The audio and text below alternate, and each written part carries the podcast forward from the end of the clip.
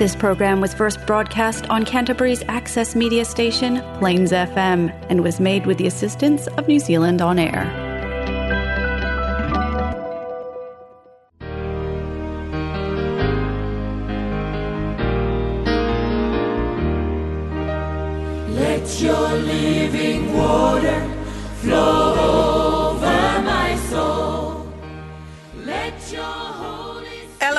Listeners, and welcome, welcome, welcome to another episode of Living Scriptures.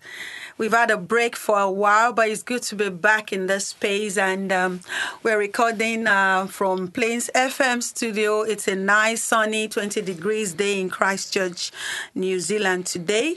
Um, the Living Scriptures is a Christian talk show. Um, it's designed to address uh, issues in our life and uh, relates the scriptures, that is the Bible, the Word of God, to finding solutions to the challenges we face daily. In case you don't know, God cares about every single details of your life. And so everything is covered with the word of God. My name is Morenike Oladeinde, and with me in the studio, as usual, is Pastor Charles Oladeinde. Um, our living scriptures today um, is team facing your giants, facing your giants, or what you could also call facing life challenges. Are there people that face giants in the Bible? Yes both physical giants and even some other forms of giants. But today we'll be looking at a physical giant. Of course, there are all quite a number of issues, you know, that can come up in our life today that can serve as a giant to us. But we're looking at the story of David from 1 Samuel chapter 17. Then verse 45 Then David said to the Philistine, You come to me with a sword, a spear, and a javelin, but I come to you in the name of the Lord of hosts, the God of the armies of Israel, whom you have taunted. This day the Lord will hand you over to me, and I will strike you down and cut off your head. And I will give the corpses of the army of the Philistine this day to the birds of the sky and the wild beasts of the earth, so that all the earth may know that there is a God in Israel. And that this entire assembly may know that the Lord does not save with a sword or with a spear, for the battle is the Lord, and he will hand you over to us. was an assured way for someone to talk about facing his giants? High and mighty are the things we must confront along our destiny path. Daring and scaring are the enemies that cause us to a halt, and down they must fall, vanquished by faith in Him that is far above all, called the Almighty. As we journey through life, there are giants on our ways. So, dearly beloved, don't stop, don't give up. What are you expected to do? Hmm. it may sound funny, it may sound tricky, but face your giants. Facing your giants. Miracles when you move, such an easy thing for you to do. Yeah, thanks, Morenike. Facing your giants, yeah. In 1 Samuel chapter 17, verse 45, once again, then David said to the Philistines, You come to me with a sword, a spear, and a javelin, but I come to you in the name of the Lord of hosts, the God of the armies of Israel, whom you have taunted. Welcome, my dear listeners. It's a new day with new hopes and with new expectations. Do you know that the surprising things of life is that who and what we call the giants are not the giants? Those things are mere masks before the behind the giants. For instance, Gol- Goliath was just the mask of a giant. When David confronted Goliath, he was confronting something else. He was confronting a strong army with a giant in the forefront. It wasn't just Goliath that David was confronting, he was confronting the whole army of the Philistines. He was also confronting intimidation in the valley with the giant's face. Intimidation just put on a giant face and came along to challenge the whole of the children of Israel. And it was a very long period of intimidation. How long do you think? 40 days. 40 days. The giant with the face of an intimidation came out and said, Who among you can confront me? Come and fight me. Do you know sometimes life pitches us against people, personalities, and circumstances that seems to intimidate us consistently? Imagine yourself facing intimidation for 40 days. That is a giant to confront, my dear listeners. What do you do, for instance, with a financial embar- embarrassment that will not leave? That is what we call giants. Fear, fear, and fear, or to be afraid, to be scared, or greatly afraid, are all the words that scripture uses to describe being afraid. That's another giant, my dear listener. Let me help you to understand what I'm talking about. Statistically, we're told that Goliath is about six cubits, one span in height. That is 9.75 feet, or 9 feet, 9 inches tall. Goliath's spear alone is about 600 shekel, according to the scriptures, or 15 pounds, or 6.8 kg. That is ma- that is big, huge. So imagine yourself waking up in the morning and a giant that is about 10 feet tall comes knocking on your door, challenging you to a fight.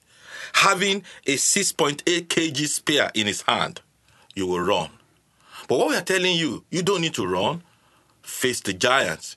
You might be successful, just like David was.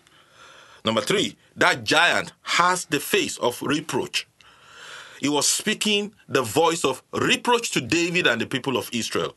He was actually using the strategy of reproach, shame. Don't be afraid. Don't let the enemy intimidate you. Facing your giant. No,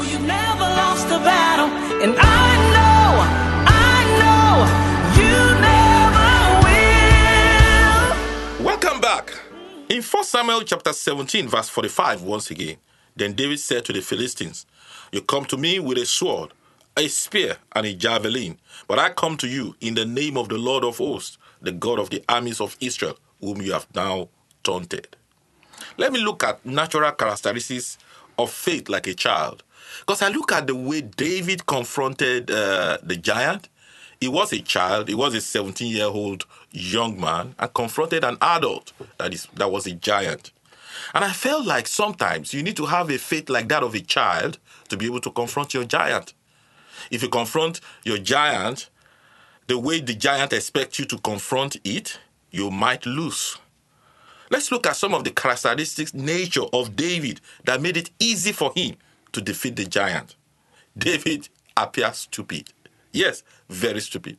Because if you look at this world that we live, or the scenario of this world that we live, you have to be a wrestling match, or a boxing match, or an MMA match, and a 17 year old man is chal- a young man is challenging a 40 or 45 year old man, they're going to tell him you're going on a on a suicide. Yes, what he did was very stupid. But do you know sometimes the power of faith could be very stupid? Number two, David was ignorant, and he was unreasonable as well.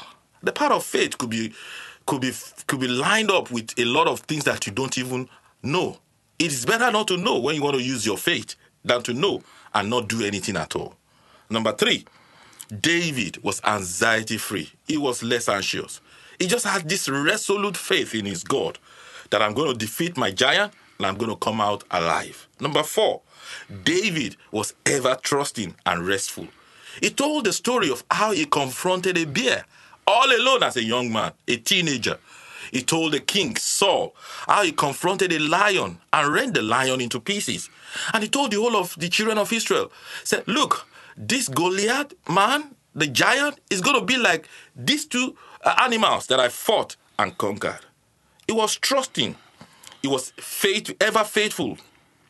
And he was thankful to God also in anticipation that he's going to defeat his giant. David was also ignorant and assuming. He was ignorant and assuming. He was exuberant. Let me put it that way. Can you imagine telling a child whose father earning a minimum wage could not even afford a car, and the father come around and say, "Look, I'm buying you a plane in your next birthday," the child is going to believe, and that's how David was. He believed in his God, and David, number seven, was worry-free. If you are going to confront your giant in the remaining part of 2023, please be worry-free, facing your giants.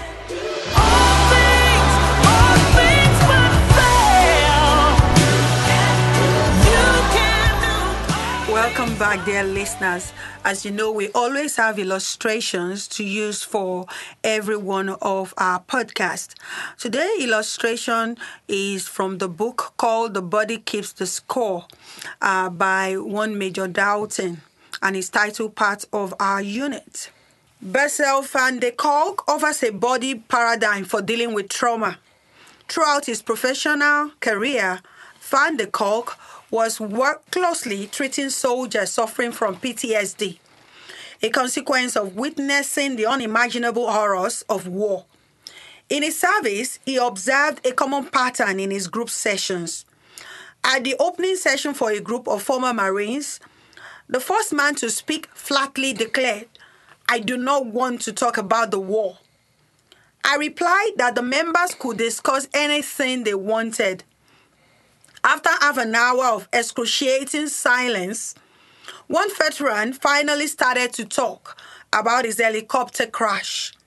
To my amazement, the rest immediately came to life, speaking with great intensity about their traumatic experiences.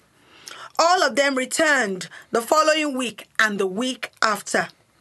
In the group, they found resonance and meaning in what had previously been only sensations of terror and emptiness. They felt a renewed sense of the commandership that has been so vital to their war experience. They insisted that I had to be part of their newfound unit and gave me a Marine captain's uniform for my birthday. Later, I led another group, this time for veterans of Patton's Army, men now well into their 70s, all old enough to be my father. We met on Monday mornings at 8 o'clock. In Boston's winter snowstorms occasionally paralyze the public transport system. But to my uh, amazement, all of them showed up even during blizzards, some of them trudging several miles through the snow to reach the VA clinic. For Christmas, they gave me a 1940 GI issue wristwatch. As has been the case with my group of Marines, I could not be their doctor unless they made me one of them. Which what stands out is that this group were all willing to face your fear. Just as we're encouraging you today to face your giants. And I want you to know that you cannot face your giants unless you accept the Lord Jesus Christ into your life today. That is why we never like to close a broadcast without giving you the opportunity to become a son and a daughter of God if you are yet to be one. Just close your eyes and pray this prayer with me. Lord Jesus, I believe you are the Son of God. Thank you for dying on the cross for my sin. Please forgive my sins and give me the gift of eternal life. I ask you into my life and heart to be my Lord and Savior. I want to serve you always in Jesus' name. Amen.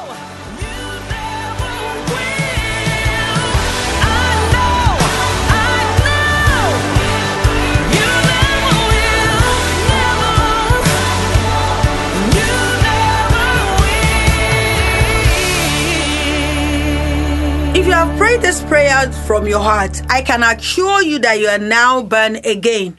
Welcome to the family of God. Join us this morning at Fresh Anointing International Church, 80 Fitzgerald Avenue, City Center in Christchurch by 10 a.m. for a life transforming service and prayers if you need one. You can write us at Fresh Anointing Church NZ at gmail.com. Please tell us about your testimony, and you can also ask us a question about today's subject or previous episode. Please like and follow us on Facebook, Fresh Anointing International Church NZ, and also on Instagram.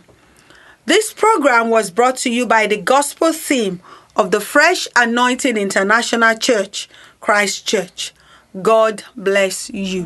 Let your living water flow